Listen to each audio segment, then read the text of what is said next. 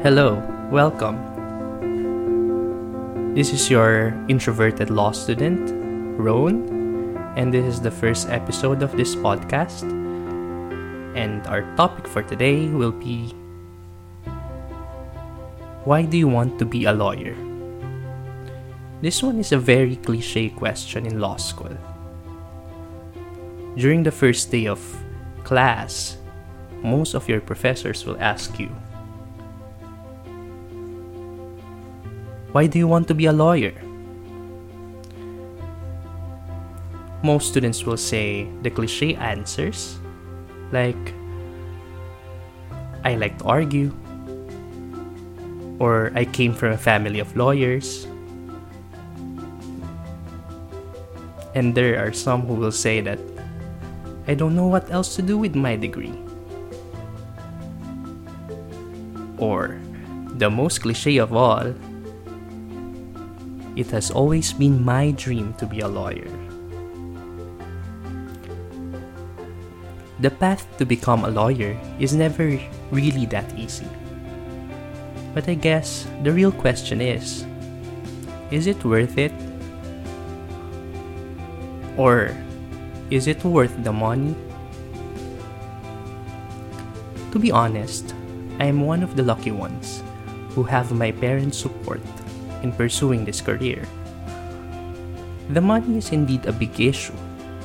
In the Philippines, especially in private schools offering the Juris Doctor degree, you need to spend at least about 70,000 pesos per semester, or a total of estimated 560,000 pesos for you to finish your four year law studies. Before I decide to go to law school, I'm a registered medical technologist. So some may ask, is it a big adjustment? For me, the short answer is no. I will discuss this in my next episode in an extensive manner. So, I think I'm I'm also one of the thousands of law students out there who have a dream of being a lawyer. Cliche, right? It all started during my college years. To be honest, I was never really sure what I want to become. So, after finishing high school with honors, I decided to aim high and be a doctor. This is also due to the influence of my family back then.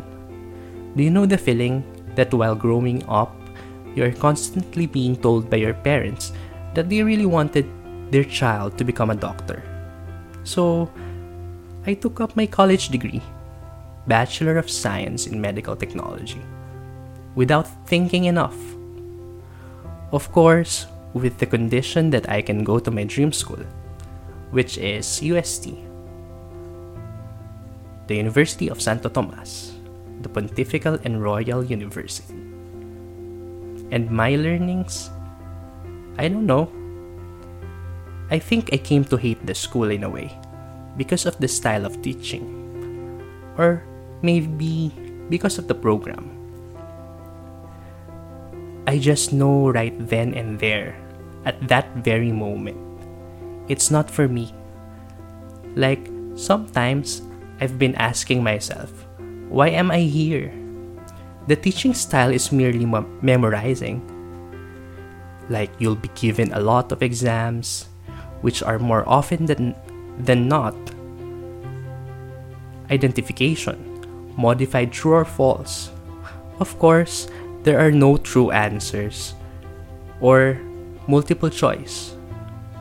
The thing in health related courses is that there would always be a correct answer for everything. One correct answer. You can't reason out. And you know what? I hate that. So if you are someone like me, a high school student, that because you are an achiever and you think you're smart, it equates that you can achieve the world? Think twice, my friend. Because the world doesn't go that way. My story doesn't end there. I was stubborn. During college years, I knew that I didn't belong there. But because I was invested with my time and effort, I continued and thank whoever my God is, I finished it and became an official degree holder. In the end, I tried to love medical technology. I worked for almost three years, first in Philippine General Hospital and then in Philippine Heart Center. But do you know the feeling when, at the end of the day, you feel so empty? I quit Philippine General Hospital mere- merely because I hate the feeling of going in at work and seeing all the people in the hallway or the hospital corridors. Like, spell poverty. And you can't do anything about it. And in Heart Center, how can you ever find fulfillment as a worker? Or as an employee when your boss does nothing but find mistakes and make everything hard for medical technology employees? Of course, I'll tell you. My boss there is a doctor, and we work on a seniority basis. So I quit and pursued what I thought was my calling. I went to law school, and now I'm chasing my dream of becoming a lawyer. Asking myself, did I make the right choice? Did I make the right decision? Maybe yes, and maybe not. To be exact, I'm not sure. There are times when I miss being a medical technologist, especially right now that we're in the midst of a pandemic and you want to do something in your power to help. The thing I've learned from this experience is that you have to be content with where you are and proud of what you've achieved. Nothing more is pitiful than someone who already has a good career, a nice paying job, and just quit in the middle of the journey just to pursue something which he is not really sure.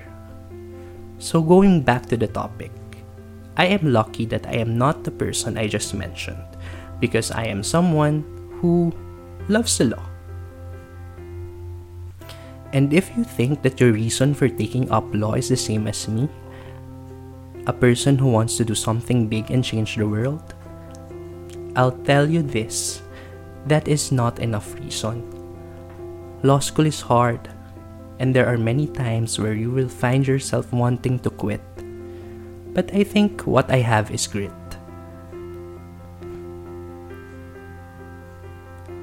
If you are onion skinned, law school is not for you. And you will never be a lawyer. There are times where you will feel that you are not good enough, that even though you tried so hard to finish your readings, it feels like you just swallowed your tongue and can say anything due to the nervousness and pressure of being called in a recitation. And your professor will shout at you or humiliate you. And there are times when you can't help but to just cry it out. But don't you quit, just continue. Here, tomorrow will always be another day but make sure you can really pull up your recit grades by then. So, if you are really sure of going here, I tell you it's worth it. This is the breeding ground for you to achieve the skill of being shameless. And I think all lawyers have mastered that skill. Of course, law isn't just reading and memorizing it's more of understanding and applying it. And for me, that skill, if achieved, is an art in itself.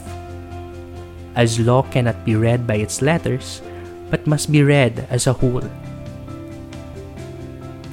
In time, you will notice, and as early as now, I tell you the secret. Look at the law as one interconnected body of letters. In that way, you will better understand it. There are six bar subjects in the Philippines.